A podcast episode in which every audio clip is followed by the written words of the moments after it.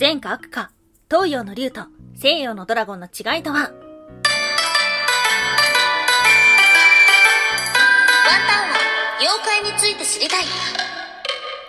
はい、空飛ぶワンタンです。ワンタンは妖怪について知りたいということで、この番組は普段キャラクター業界で働いているワンタンが、日本におけるめちゃくちゃ面白いキャラクター妖怪についてサクサクっと紹介している番組です。この番組のスポンサーはとまさまさん、歴史とか世界遺産とかを語るラジオなど放送されています。詳細はツイッターにありますので、ぜひぜひ番組概要欄からチェックしてみてください。はい。改めまして3年目突入となっておりますが、昨日の放送お聞きいただけましたでしょうか？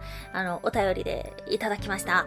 またさん、3年目突入ですが、周年で言うと2周年です。ってね、もう何名からかご指摘をいただいて、ワタさんが日本語使えないっていうことが、また一つバレてしまうっていう、なんとも情けない時代ではあるんですけども、はい。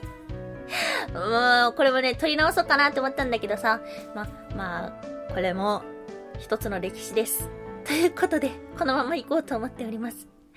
はい。まあ、そんな記念すべき今日お届けをするお話は、タイトルにもありましたが、竜とドラゴンの違いの話ですね。はい。これはね、ワンタンは、本当に思い入れのあるお話で、うんと、妖怪の話をする前から、こんな話したいなーっていう中の一つのテーマだったんですよね。はい、ということなので、今日はね、まあ、過去にも紹介したお話を振り返っていこうと思うんですけども、あの、どっから生まれたのかっていうね、別の視点でも紹介していけたらと思っております。今日は3つに分けてお話をしていきましょう。まず1つ目、高貴な竜と邪悪なドラゴン。その違いは宗教だった。そして2つ目、三帝旧時節から生まれた東洋の竜。最後4つ目、四大元素から生まれた西洋のドラゴン。はい、ということで、まず1つ目、高貴な竜と邪悪なドラゴン。その違いは宗教だった。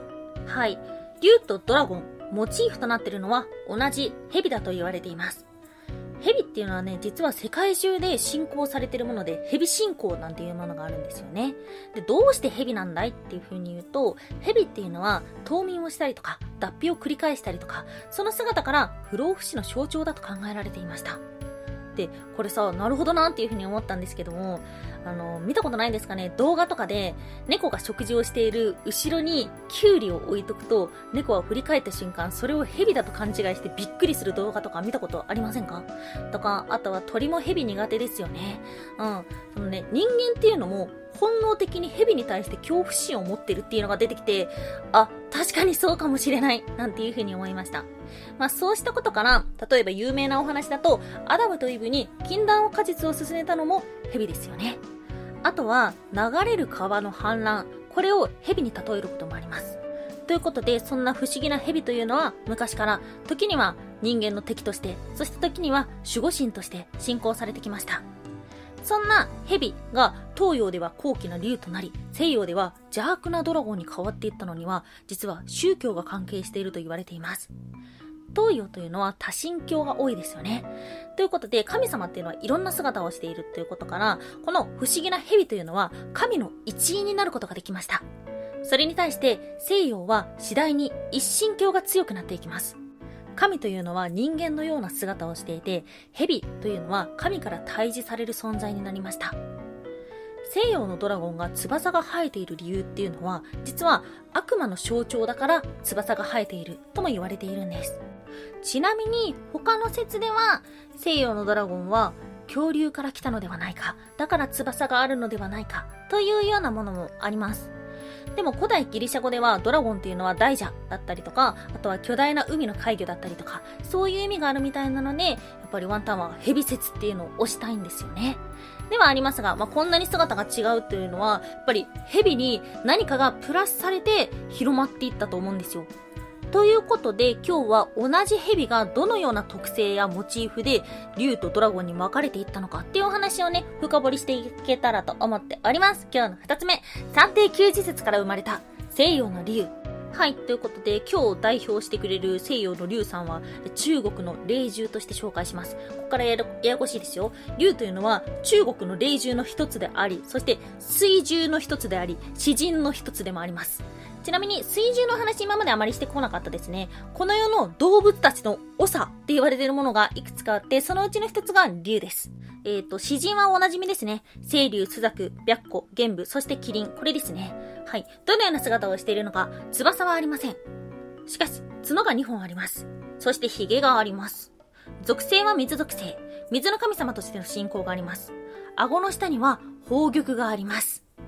この姿というのは、キメラ的なものですよね。いろんな動物の要素が加わっているんですけども、これなんとなくかっこいいからではなくて、三定休日術というものがあるんです。三定というのは、首から腕の付け根、腕の付け根から腰、腰から尾、この3つの部分の長さが等しい状態である。これが三定。で、それは何を表すのかというと、天井、海中、地底、この3つの世界を表している、なんていうふうにも言われています。そして球児ということで、9つの動物の姿があります。角は鹿、耳は牛、頭はラクダ、目はウサギ、鱗は鯉、爪は鷹、棚心、手のひらは虎、お腹は水地、うなじは蛇。はい。ということで、東洋の竜っていうのはなんとなくあの姿をしているのではなくて、三定休時説に基づいた姿をしているということです。はい。イラストレーターの方、ここをちゃんとチェックしていきましょう。それに対して、西洋のドラゴンはどのようなモチーフになっているのか。今日の最後3つ目、四大元素から生まれた西洋のドラゴン。はい。まあ、西洋のドラゴン、今回はシュメールから生まれたものを代表とさせていただきましょう。えー悪の象徴です。狼やユニコーンと同じく、七つの大罪の一つである、フンヌを象徴する動物です。その姿は、翼があります。角はありません。髭もありません。炎属性です。炎だったりとか、毒液を吐きます。そして、この西洋のドラゴン、その姿はなんとなくかっこいいからではなくて、四大元素を体現する存在と言われています。ドラゴンは炎を吐き、そして蛇の尻尾を持ち、鳥の翼を持ち、魚の鱗を持ちます。四大元素というと、火、土、風、水ですよね。なので、これもなんとなくかっこいい姿ではなくて、四大元素を体現する存在っていうのが西洋のドラゴンということなんです。これ知らなかったなぁ。あのー、あんまり四大元素の話って東洋の方出てこないんですけども、ちゃんと西洋には西洋の歴史に基づいた姿をしているということです。はい。ということで、今日は久しぶりに竜とドラゴンのお話をしたんですけども、モチーフとなっているもの、どんな姿をしているのかっていうことについて深掘りしていきましたが、いかがでしたでしょうか？竜だったりドラゴンだったりってていうのは、未だにね、いろんな作品に登場しますよね。まあ、その姿っていうのは、もちろんオリジナリティがあってもいいとは思うんですけども、こうした昔の人たちが考えていた姿っていうのはね、あの、きちんと意味があるんだなっていうふうに知ると、また見方も変わって面白いのではないでしょうか。特にね、この私が住んでる日本、この日本列島は実は竜の上に立っている、なんていう風に昔の人は考えていました。この姿をね、竜に見立てていたっていうことなんですけども、信仰も多いですよね。竜を祀ってる神社やお寺っていうのもあるし、あとは先ほど出てきたような川を竜に見立てる、なんていうこともありました。まあ、この地球が生まれて、今何年経ったんですか？ちょっとわからないんですけど、はい。竜を見たことがある人はいるのでしょうか？そしてこれから先、我々人間の目の前にその姿を見せてくれるのでしょうか？まあわからないけども、本当に何十年何百年何千年も前から、きっとこの竜だったり、ドラゴンだったりについて、私たち人類は考えを深めていったわけですよね。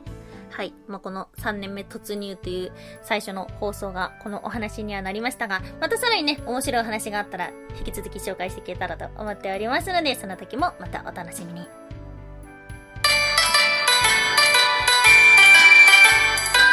タンは妖怪について知りたいおやすみもいもい。毎朝ちょっとだけ風邪をひいている。はい、おやすみもいもいというのはワンタンがぷむぷくと言いたいコーナーです。でぷむがなんだかよくわかってないから、ぷむぷくってしか言えないコーナーです。毎日ちょっとずつ風邪をひいてます。ワンタンさんはいつになったら長ズボンを履くのでしょうか？今日も半袖半ズボンで寝て、朝起きた瞬間、あ、今日も風邪ひいてると思いました。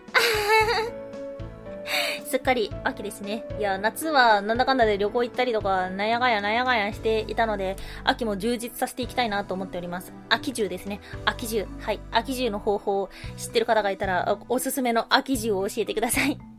はい。ということで今日もお聴きいただきましてありがとうございました。以上、空飛ぶ満タンでした。